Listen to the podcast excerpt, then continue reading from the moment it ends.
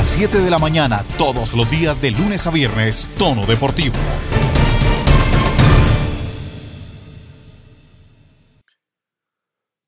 ¿Qué tal? ¿Cómo están? Bienvenidos. Buenos días. Esto es Tono Deportivo. Gracias por estar con nosotros una vez más. Les recuerdo a las personas que se conectan más tardecito, después de que el programa aparece en la ciento seis punto tres del F M, lo pueden hacer a través de Spotify, Deezer, iHeartRadio, en, bueno, Apple Podcast. En todos estamos. Ahí nos encuentran. Hoy, como bien saben ustedes, tenemos pues un especial de Selección Colombia. Luego de las fechas de eliminatoria en donde Colombia le ganó tres por cero a Perú en el primer partido y anoche igualó dos a dos con Argentina en el Metropolitano. Seguramente muchos celebraron la victoria, la victoria, el empate a rabiar, que pareció una victoria, pero no, fue solo un empate. Y hay que decirlo, Borja fue un hombre importantísimo. Aquí en determinado momento llegué a cuestionar la convocatoria de Borja y aparentemente a Reinaldo Rueda le rinde y le rinde muy bien, porque fue el hombre determinante para generar el penal del dos a uno y para hacer el empate, el dos a dos importantísimo. Sin embargo, no podemos celebrar con bombos, platillos y carro de bomberos un empate. Por más de que haya sido prácticamente histórico, épico, dramático, porque lo fue, uno empatar en el último minuto frente a una Argentina que aguantó, que quemó tiempo, que manejó más o menos el partido, es importante, sí, pero no se nos puede olvidar que al minuto ocho íbamos perdiendo dos uno, dos cero. Y cuando uno al minuto ocho va perdiendo dos cero, hay algo mal. Hay algo mal en el planteamiento, hay algo mal en la interna del equipo, que se vio, se notó. Davinson Sánchez, últimamente se habla mucho de los problemas disciplinarios que genera el interior de los camerinos. En el Tottenham Mourinho lo relegó. Ahora en la Selección Colombia, el chisme cuenta que se agarró con James. Ayer lo vimos agarrado con Cuadrado. Tuvo que interceder Mina, al término del primer tiempo se les vio contrariados a todos los jugadores y para el segundo tiempo pues salieron con una actitud completamente distinta, liderados por Luis Fernando Muriel, que hay que aplaudirlo. El que me venga a decir es que Muriel se come los goles, hombre, es que no ven los partidos del Atalanta. Las mismas acciones que tuvo Muriel en Colombia ayer, de esos balones que se le van por encima del arco, por encima del travesaño, con el Atalanta tiene diez o doce por partido. Lo que pasa es que a la trece o a la decimocuarta la mete. Claro, allá se generan muchas más opciones de gol. ¿Que le falta efectividad en Colombia? Sí. Pero fue Luis Muriel uno de los hombres importantísimos en el esquema de Reinaldo Rueda para el segundo técnico. Y repito, muy bien el empate, pero no se nos puede olvidar que íbamos perdiendo dos por cero al minuto ocho. Un equipo contrariado, un equipo que volvemos a lo de siempre. Frente a Perú fue igual. Un primer tiempo sin cabeza, un primer tiempo sin un jugador que pensara. Sobre el minuto veintidós apareció Juan Guillermo Cuadrado en medio de la desesperación, fue a robar un balón sobre el costado oriental del Estadio Metropolitano, roba la pelota en una barrida y sale corriendo generando una opción de peligro y luego le volvió a contar otra como hasta el minuto cuarenta y siete. En el segundo tiempo ya se apropió un poco más y hay que decirlo y lo debo decir porque si yo soy el que dice que Cuadrado no es un jugador líder para Colombia, debo decirlo, frente a Argentina se mostró mucho más, gritó, trató de liderar un poco más el equipo desde lo futbolístico y lo logró. De hecho fue Cuadrado el que puso la pase de gol para Borja. Pero repito, y no me voy a cansar de repetirlo, el hecho de que hayamos empatado no hay que celebrarlo como una victoria. Sí, suma Colombia, es importante, llega a ocho puntos, pero aún más importante es ver qué va a hacer Rueda para la Copa América, para lo que se viene de eliminatoria. Porque si los primeros minutos vamos a entrar desconcentrados en otro partido, en otra historia, pues hay que ver cómo se cambia la cosa. Si Davinson Sánchez está dormido, si Jerry Mina está dormido, pues hay que buscar un cambio. Hay que buscar un revulsivo en la defensa. Tenemos jugadores muy buenos en defensa. Colombia siempre se ha caracterizado por tener defensas centrales espectaculares. Y sí, sabemos que Mina y Davinson son el presente y el futuro, pero también hay otros allí que pueden dar una mano, que pueden ayudar un poco más en liderazgo, que pueden gritar un poquito más duro. dos a dos. Colombia, ocho puntos. Sigue sumando. Eso es importantísimo. La, vi la victoria, creo aquí, es más en lo anímico que en lo numeral. En lo numérico, se perdieron dos puntos en casa. En lo anímico, se ganó confianza. Independientemente de que haya sido al último minuto. Al final, pues gol es gol. Sea con la mano, sea con el pie, sea con la cabeza. Gol es gol. Más si el árbitro lo pita. Yo me imagino que los compañeros tienen sus opiniones, tienen sus noticias, tienen la visión de lo que fue este partido igual que todos ustedes. Porque para eso hablamos de esto, para que todos ustedes discutan con nosotros en sus casas, en su carro, en su celular mientras va caminando y sepa un poco más de la visión de las personas de lo que fue un partido de Colombia que, repito, muy bien porque sumamos, muy mal porque sobre el minuto ocho íbamos perdiendo dos por cero. Así que hay mucho que trabajar, me parece a mí. Hay que rearmar, hay que reconfigurar y hay que empezar a pensar en la Copa América. Una Copa América que por demás, como lo decía ayer Omar Pachón y, Juan da y don Santiago Villarraga, va a ser atípica en términos como lo de Argentina, que dicen que no van a concentrar en Brasil, sino que lo harán directamente en Ezeiza y que viajarán de allí a cualquier lugar donde les toque viajar en vuelo charter. Colombia seguramente sí irá a Brasil. Atención, porque en Brasil también un juzgado le ordenó al gobierno brasileño la suspensión de la Copa América, así que hay que tener cuidado por allí también, como lo advertimos el día de ayer. Van a haber noticias durante los próximos días. Son las últimas horas previas a una Copa América que parece no debería hacerse, pero el poder del dinero es mucho más. Saludo a los compañeros. Don Santiago Villarraga, ¿qué tal? ¿Cómo le va? Buen día. ¿Qué le pareció el partido de la Selección Colombia frente a su similar de Argentina? Alejandro, cordial saludo para usted, para todos mis compañeros y todos los oyentes de Tono Deportivo. Y esta es la diferencia. Yo creo que eh, tanto Rueda como eh, Queiroz son humanos, se pueden equivocar, pero se, vimos que Rueda se equivocó y corrigió sobre la marcha. A los veintisiete, veintiocho minutos se dio cuenta que Lerma no estaba haciendo un gran partido, inmediatamente lo cambió. Y eso es lo importante. Para mí se notó el cambio de actitud o de esquema mejor al momento de que ingresó Wilmar Barrios, que para mí era jugador titular, igual que Edwin Cardona. Se necesitaba un jugador diferente, que sí, no se mostraron mucho en el partido, pero hablando en la función táctica, que de lo que se veía en el primer tiempo, hicieron un gran partido. También me parece importante lo de, lo de Miguel Ángel Borja. Es un hombre de confianza de, de Rueda, le dio una Copa Libertadores en Atlético Nacional, le da ya un empate. Y me, me gusta este tema de, de la selección, por el tema de que se ve el cambio, se ve el cambio. Perdón por, la, por lo que voy a decir, Alejandro, de oyentes, pero el tema es que anoche se vio garras y corazón.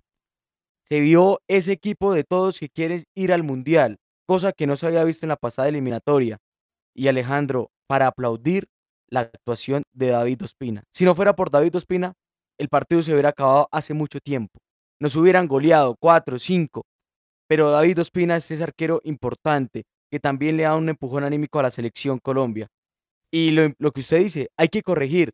Y yo creo que Reinaldo Rueda se vio y dijo, necesito un lateral izquierdo sí o sí.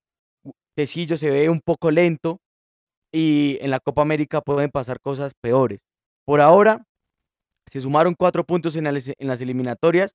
Para mí es un gran resultado, teniendo en cuenta los resultados que se presentaron, que no ganó Ecuador, que Uruguay solo sumó dos puntos. Por ahí, esos son rivales directos. Se... se Se ganó uno, se empató otro, se recuperó alguna diferencia de gol, seguimos en la pelea, pero otra cosa, Alejandro, ya quitémonos eso de la mente que Argentina siempre nos gana, que no podemos ir a pelearle tú a tu Argentina. Nosotros tenemos, pero es que si entramos poposeados del susto a un terreno de juego, es muy complicado. Nosotros tenemos jugadores, y déjeme decirle, ¿cuánta falta hizo Radamel Falcao García el día de hoy? Hombre, sí, falta hizo Radamel, eso está claro. El liderazgo a veces denota, se denota un, una falta de liderazgo. Lo de Radamel siempre va a ser un buen líder, pero también hay que abonar el tema de que pues, Radamel no tiene veinte años, las lesiones no han sido benévolas con él. Y yo me imagino que por más de que Rueda quiera tenerlo, por más de que el equipo lo necesite, pues tienen que irse haciendo la idea de que Radamel no va a durar toda la vida y que hay que ir buscando alternativas de ese liderazgo. Una Selección Colombia que, en mi opinión, en los últimos minutos fue importantísima en ataque. Jairo Moreno, qué diferente es ese jugador, es un hombre que le aporta muchísimo al ataque colombiano, me parece a mí. Le dio mucha salida, le dio tranco, le dio firmeza, un hombre grande, un portento físico, pero que, como lo ha dicho Santiago, actitud se les vio, sí, pero después del segundo tiempo. Así que estamos perdiendo cuarenta y cinco minutos. Y en los partidos se, se juegan y se ganan a los noventa minutos. Hay que tener cuidado, profe Rey. Don Omar Pachón, ¿qué tal? ¿Cómo le va? Buen día. Alejandro, muy buenos días, buenos días a todos mis compañeros, a todos los oyentes de Tono Deportivo que nos escuchan cada mañana y que pues este día miércoles nos levantamos con las conclusiones de un partido de la Selección Colombia que dejó varias cosas. Voy a tocarlas rápidamente para hacer esto un poco más dinámico y no ahondar en lo que ya se ha dicho, que concuerdo en varias cosas. Yo creo que Santiago tiene razón y es verdad, no se puede salir al terreno de juego con la mentalidad de, de ser inferior que el rival, pese a que tenga más historia. No se puede entrar con ese miedo. Pero no podemos creernos que sí o sí Colombia tiene las garantías y el peso para pelearle de camiseta a camiseta a Argentina, porque muchas veces en el partido de ayer Argentina camiseteó a Colombia, le ganó por jerarquía en muchos factores. Y eso se tiene que ir trabajando y sabiendo en qué puntos está para poder ir en contra del rival. Rápidamente se puso el partido en contra para Colombia. Yo creo que eso cambió todos los papeles, Alejandro. Yo creo que eso cambia totalmente la estrategia que tenía Reinaldo Rueda y la táctica que había armado para el partido, con una Colombia que entró desconectada. Los defensas centrales no estuvieron bien. No, no, no, no entraron a, a la sintonía del partido. Y no solo ellos, sino los volantes también. En ese punto Lerma estuvo muy desconectado. Lerma puntos bajos en, en ese redebut porque pues volvía de una sanción. Y yo creo que no fue bueno el que haya entrado en este partido o en este momento porque se le notó esa desconexión. Cuellar no puede en esa posición solo. Cuellar es un jugador más un volante mixto porque no tiene ese sacrificio y esa inteligencia, porque para defender y quitar hay que ser inteligente. Y por ende, la selección presionó y no hizo pressing. Y rápidamente, ¿cuál es la diferencia? Por si se lo preguntan. Presionar es eh, un gesto individual. Cuando Muriel va a presionar al, al lateral, al defensa. Pero el pressing ya es una acción más colectiva. Y eso fue lo que le faltó a Colombia. Mucha presión individual, pero evidentemente las líneas de pase igual estaban abiertas para los argentinos. Y se, se hizo falta y se extrañó ese pressing un poco más adelante, no un pressing tan alto, pero por lo menos medio alto o, o medio, para poder ahogar más a Argentina y no dejarle las cosas tan fáciles, porque se vio un desorden, y, y ese desorden le generó a Argentina esa facilidad. Argentina no es la mejor selección de estos últimos años, está en un proceso de renovación, igual tiene a Messi, igual sigue siendo peligrosos, pero con poco y nada llegaba fácilmente a la portería del seleccionado colombiano, y eso es causal del desorden que estaban teniendo el equipo. Yo creo que por eso ahí hubo un cambio ya un poco más de esquema con el ingreso de Barrios, con la readaptación de unos jugadores, ingresó Muriel y, y se, se, se tomó un poco mejor. Yo creo que en un aspecto Tecillo exageró mucho en quedarse tanto y no salir, y eso también le dio ventaja a Argentina. Y, y, y por lo menos pues ese, ese esquema se cambió un poco y, y se dio y se fue la selección un poco más más tranquila. Ya ahí entraron yo creo que un poco las calmas, porque el primer tiempo sí concuerdo con usted, Alejandro, entró todo muy, muy caldeado y, y las, los ánimos se sentían bastante duros, pero en ese segundo tiempo vi lo que, lo que veía Santiago, una selección con más garra, con más ganas, con el intento de luchar, metió un poco más a Argentina. Ojo, el V A R no ayudó y el V A R ve lo que quiere ver, y el árbitro Tobar de anoche, la verdad, dejó bastante que desear, y no digo por acciones puntuales, no digo de pronto que lo de Borja haya sido penal, pero tantas faltas que saben uno, o por lo menos cuando uno entiende el juego, que no se deben pitar, o que por lo menos detienen mucho el juego de una forma innecesaria. Ahí hay que hacer también mirar ese tema del, del arbitraje como tal, y, y por lo menos Alejandro se salva un empate en un partido que, que es difícil, que como rival Argentina puede generarle esa pérdida de puntos, ir a buscarlos con otro rival que sea más directo, con Colombia, y queda ese sabor como que se pudo haber hecho más, pero se salva, se salva por lo menos esos puntos, se queda con esa garra. Hay que hacer similar muchas cosas, no solo quedarse con esa euforia, no hay que sacar ningún carro de la victoria, porque esto es un empate, pero un balance de cuatro puntos sobre seis en una eliminatoria que jugó mucho a la empatitis, y sobre todo resultados a favor de Colombia, es bueno, ayuda, y ahí vamos poco a poco recuperando ese camino. Y ya para tocar aspectos individuales cortos, Alejandro, Cuadrado yo creo que se erige como el, el as, la figura de esta selección ante la ausencia de James y Falcao. Pudo con este peso, se le vio un poco más como líder, pero desde la cancha hace la diferencia con su gambeta, con ese centro exquisito, medio gol o poco más, es el del de Miguel Ángel Borja, es gracias al centro de Juan Guillermo Cuadrado.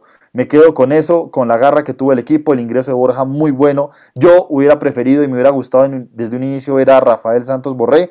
Y en temas negativos, aparte de lo de Lerma que ya tocamos, ah bueno, tocar lo de David Ospina, que pues igual ya Santiago lo dijo, pero es monumental, lo de David es impresionante.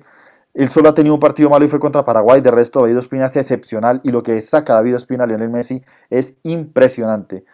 Y puntos malos, yo creo que los centrales, Alejandro, dejaron mucho que desear, los laterales también un poco, pero sobre todo Davinson Sánchez y Jerry Mina.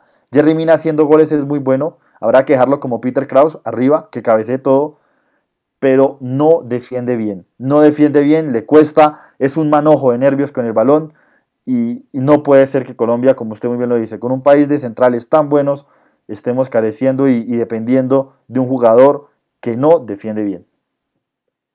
Omar, yo eh, en este momento que usted me habla, y creo que vamos a llegar a la misma discusión de la vez pasada, del tema de, de historia y demás, sí, hay que aceptar, hablando de historia, eh, Argentina es mejor que nosotros, pero es que Omar, en este, o sea, hablemos de la actualidad y era la peor Argentina, y se empata el partido por errores individuales, porque como usted dice, y estoy totalmente de acuerdo con usted, los centrales entraron dormidos, también Lerma entró dormido, Cuellar entró dormido, y creo que eso también pasa en el fútbol colombiano, porque vea, en menos de diez minutos, la mayoría de equipos colombianos y la selección Colombia ya van perdiendo.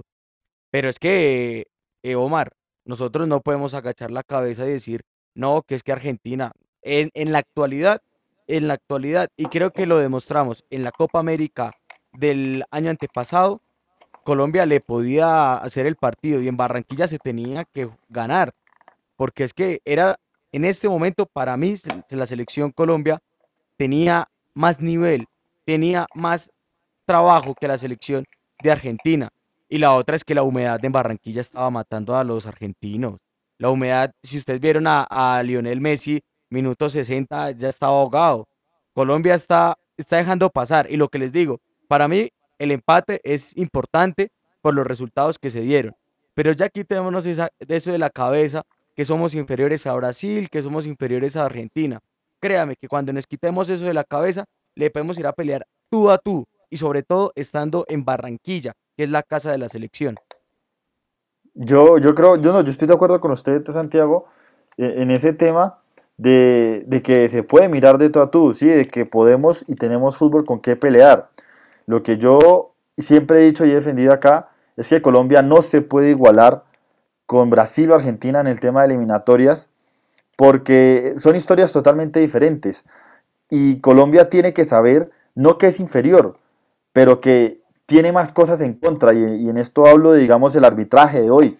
El arbitraje de, de, de, de, del día de ayer en el partido fue bastante, bastante tirado hacia los argentinos, y son cosas con las que tiene que aprender a remar Colombia, porque muchas veces, y sobre todo en esos alveares del compromiso anoche en, en Barranquilla, esas faltas estúpidas, faltas tontas, se las cobran a los colombianos, a los argentinos no. Y es con lo que hay que saber jugar. y en el tiempo reciente, la última victoria que tuvimos fue por allá en el dos mil siete, eliminatorias. Hay que saber que por más que estemos en Barranquilla, que el calor nos ahogue, Argentina nos camisetea a nosotros, porque creemos y entramos confiados, que jugamos ya en Europa, que tenemos la élite. No, estamos todavía muy lejos de lo que son Brasil y Argentina como selecciones, pero con orden, con trabajo, porque es que ese es el tema. Si no se trabaja es muy difícil, pero con trabajo, con disciplina, sí se le puede hacer partido a Argentina, sabiendo lo que se tiene y lo que tienen ellos.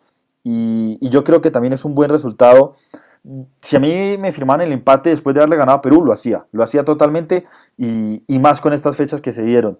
Pero sí queda obviamente el sinsabor de que como se terminó, pudo habérsele ganado a la, a la selección de Lionel Scaloni, que ojo, el partido tampoco es que Argentina lo haya hecho mal. El primer tiempo y sobre todo los primeros veinte minutos, Argentina supo leer muy bien a Colombia y por lo menos entró mucho más activo y mucho más veloz, sagazmente en, en, en el aspecto mental, que el seleccionado colombiano anoche. ¿Sabe qué pasó ahí? Que los argentinos aprovecharon el planteamiento que hizo Colombia.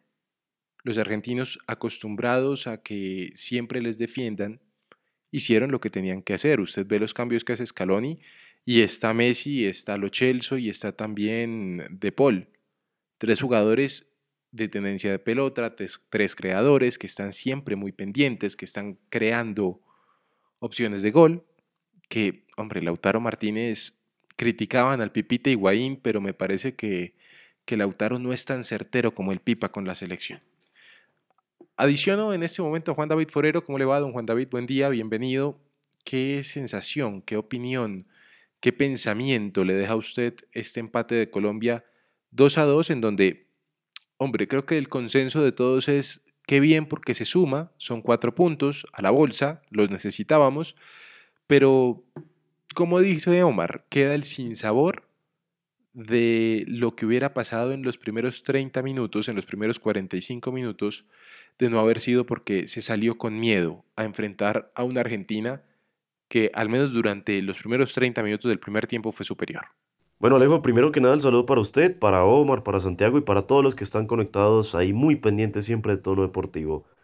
Yo creo que en medio de todo, es un empate que deja, ustedes bien lo decían ahorita, ese sinsabor de lo que pudo ser, de, de todo. Pero creo que en las cuentas de la mayoría, porque no puedo decir todo el mundo, estaba planteado, por lo menos estaba esa, esa tentativa de los cuatro puntos, ¿no? Del triunfo contra el conjunto de Perú y sacar algo contra Argentina. Creo que ya uno entrando a analizar obviamente el partido, lo que fue el...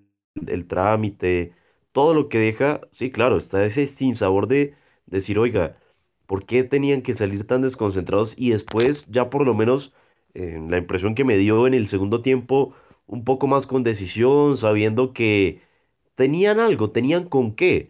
Y acá lo hablamos varias veces en la previa de este partido también, ¿no? El tema de decir, oiga, eh, los jugadores que tiene Colombia, algunos no están muy lejanos de lo que tiene ahorita esta Argentina, que en medio de todo también, creo, y coincidíamos eh, hace unos días con Omar en el comentario, de decir, en medio de todo, por cómo está Colombia, por cómo venía, sacar algo contra Argentina no era descabellado. Es decir, no, no sé, no sé si pensar ya en un triunfo avasallante, apabullante, pero sí por lo menos rescatar algo en una eliminatoria que está muy complicada. Eh, fíjese nomás lo que ha sido Ecuador en el inicio y en esta doble fecha también cómo termina, por ejemplo, Ecuador. Entonces es una eliminatoria tan, no sé si inestable, pero por lo menos que de, da esa sensación de la regularidad es, es difícil tenerla, y ya pareciera que a veces, si uno de pronto en ese momento, por lo menos si uno no es un Brasil, eh, realmente la cosa eh, hay que lucharla, hay que, hay que batallarla bastante. Vuelvo y digo, lo de Ecuador, Uruguay en esta doble fecha se fue sin marcar siquiera un gol, sacó dos puntos, pero se fue sin un gol, teniendo a un referente y figura como por ejemplo lo de Luis Suárez. Entonces son algunos aspectos en los que uno dice, está complicada la eliminatoria, este camino al mundial está aún más enredado, más encudriñado, podríamos decirlo también, pero ojo, ya creo que hay que, como dicen, pasar el chip, sacar el balance de lo que deja esto, porque Esto de alguna forma, aunque era el tema de las eliminatorias, todo esto creo que también era la preparación, sabían que era ese examen previo a lo que va a ser el gran reto para muchos, que es la Copa América. Ya una Copa América que, aunque sigue todavía en duda, lo que sea, pero en teoría ya este fin de semana arrancaría y creo que Colombia, bueno, tiene que llegar viendo que, por ejemplo, no va a ser sencillo esa tarea, ¿no? Enfrentar a un Ecuador golpeado, a una Venezuela que también está algo golpeada de lo que deja esto, y ver también qué le proponga Brasil, con qué equipo vaya a estar. Entonces va a ser interesante y por lo menos creo ahorita en lo que uno pensaba, en lo que estaba presupuestado en esta doble fecha, no digo se cumplió a cabalidad, pero por lo menos se hizo la tarea, se hizo lo que uno esperaba, por lo menos que se sumaran ambos partidos, se logró. Ya vuelvo y digo, entrar a decir, bueno, se pudo haber ganado contra Argentina, esto, aquello, ya son cosas que uno puede entrar a analizar, pero por lo menos se sumó y Colombia todavía está ahí encarrilada, en camino a por lo menos, eh, después de, vuelvo y digo, después de esos certeros golpes que fueron Uruguay y Ecuador, a estar por lo menos peleándose al menos ese lugar en el repechaje, y más adelante habrá que ver el desarrollo si puede meterse también en ese cupo directo o no. Es verdad. Hombre, muchas cosas se vienen. Quiero, antes de que se nos acabe el tiempo, nos quedan cuatro minutos de programa, preguntarles cómo está la situación de cara a Copa América en cada uno de los equipos, qué novedades tenemos, qué va a pasar con Colombia, van a sumar o no van a sumar jugadores a esta plantilla, qué va a pasar con Hamilton Campas, qué va a pasar con Aldair Quintana, qué va a pasar con Baldomero Perlaza, porque si bien no están en las semifinales, yo me imagino que tendrán que presentarse en algún momento a Atlético Nacional para exámenes médicos y demás con el nuevo técnico Restrepo. A ver, don Omar Pachón, ¿qué noticias tenemos de último minuto antes del comienzo de esta Copa América que, como bien lo dijimos al comienzo del programa, ha tenido muchas trabas para poder dar inicio? Pues sí, Alejandro, y como, como usted muy bien lo dice, las trabas sobre todo preocupa lo que dejó anoche las declaraciones de Casemiro en representación de los futbolistas brasileños con su postura en contra de jugar la Copa América. Tiene que llegarse un consenso por parte de la federación y los jugadores, sobre todo también el cuerpo técnico, para que esto se pueda disputar. Si no, ya se habla en Brasil de llevar al equipo olímpico para que dispute esta Copa América. Evidentemente no, le apuntarán tan directamente al título y lo tomarán más como una preparación para los Olímpicos de Tokio veinte veinte. De resto, Alejandro, pues ya los equipos estarán llegando entre hoy y mañana a sus respectivas sedes en Brasil para disputar esta copa que arranca el fin de semana con el partido inaugural entre Brasil y Venezuela, y después se vendrá el juego de Colombia y Ecuador. Partido importante, sobre todo porque, a ver, yo no creo que los jugadores lo vayan a ver como una revancha, pero el hincha del fútbol lo ve como una revancha luego de la debacle que tuvimos en, en Ecuador hace un par de meses largos. Seguramente, y viendo cómo le fue a Ecuador en estas fechas eliminatorias, pues la mentalidad del equipo colombiano va a cambiar. Don Juan David, ¿qué otras novedades tenemos para terminar? Bueno, no, Alejo, rápidamente, no solo de selecciones, ¿no? Lo que decía Omar, estar atentos a lo que vaya a ser la logística de los distintos equipos eh, pensando en esta Copa América, más aún después de lo que dejó Conmebol esa puerta de poder hacer sedes en sus países, en donde quieran hacer sede por lo menos, y viajar, eh, estar por lo menos, creo que son veinticuatro horas antes de cada partido en territorio brasileño, que lo digo es porque, a ver, seguramente Colombia yo creo que se va a decidir eh, quedarse en territorio brasileño, pero eh, hay, habrá que estar atentos a lo que pueda pasar, por ejemplo, con Argentina, que habían dicho que eh, la posibilidad de ir a Ezeiza e, e ir a los partidos, son muchas cosas que pueden pasar en una Copa América que literal pareciera que fuera mañana y que todavía, no sé, comparándolo con una fiesta, no se hubieran comprado todavía el ponqué, eh, el, los gorros, las bombas, todo. Es una cosa impresionante esto, pero bueno. Y rápidamente, bueno, Alejo, hay información, eh, le comento porque hay un nuevo fichaje en, en territorio mexicano, a propósito, por ejemplo, gente como William Tecillo, Jairo Moreno, que están con la Selección Colombia, pues tienen un nuevo compañero y es colombiano. Se trata del señor Omar Fernández. En México ya lo conocen, usted recordará todo el tema de la Liga Mexicana, Alejo, como el Patrón Fernández, que se ha convertido en nuevo jugador del Club León de México. Entonces se suma a esa gran comarca colombiana en el conjunto de la Fiera del León, que ahora será dirigido eh, por el señor Ariel Holland. Después de sus experiencias acá en Sudamérica, pues el argentino va para allá, y estar atentos. Ya Santiago, creo, nos contará un poco más, porque en, poco, en pocas horas va a haber novedades ahí con Millonarios.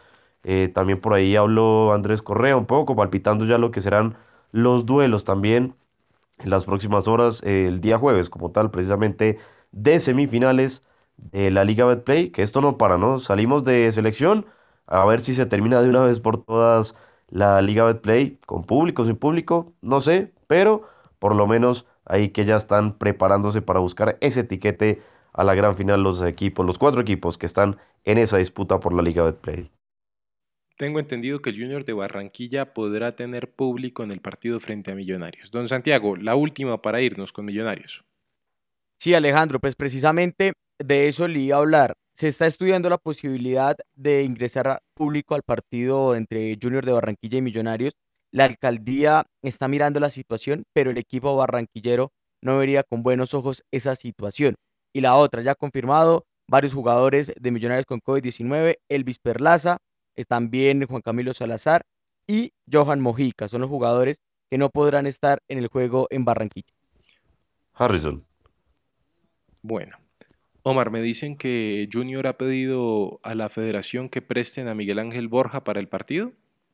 Sí, se está hablando, Alejandro, si es posible que Borja se quede pues eh, esta mañana ya directamente en la concentración del Junior de Barranquilla, mientras que Colombia prepara todo para ya emigrar al suelo brasileño y pueda estar para el partido del día de mañana, el día jueves.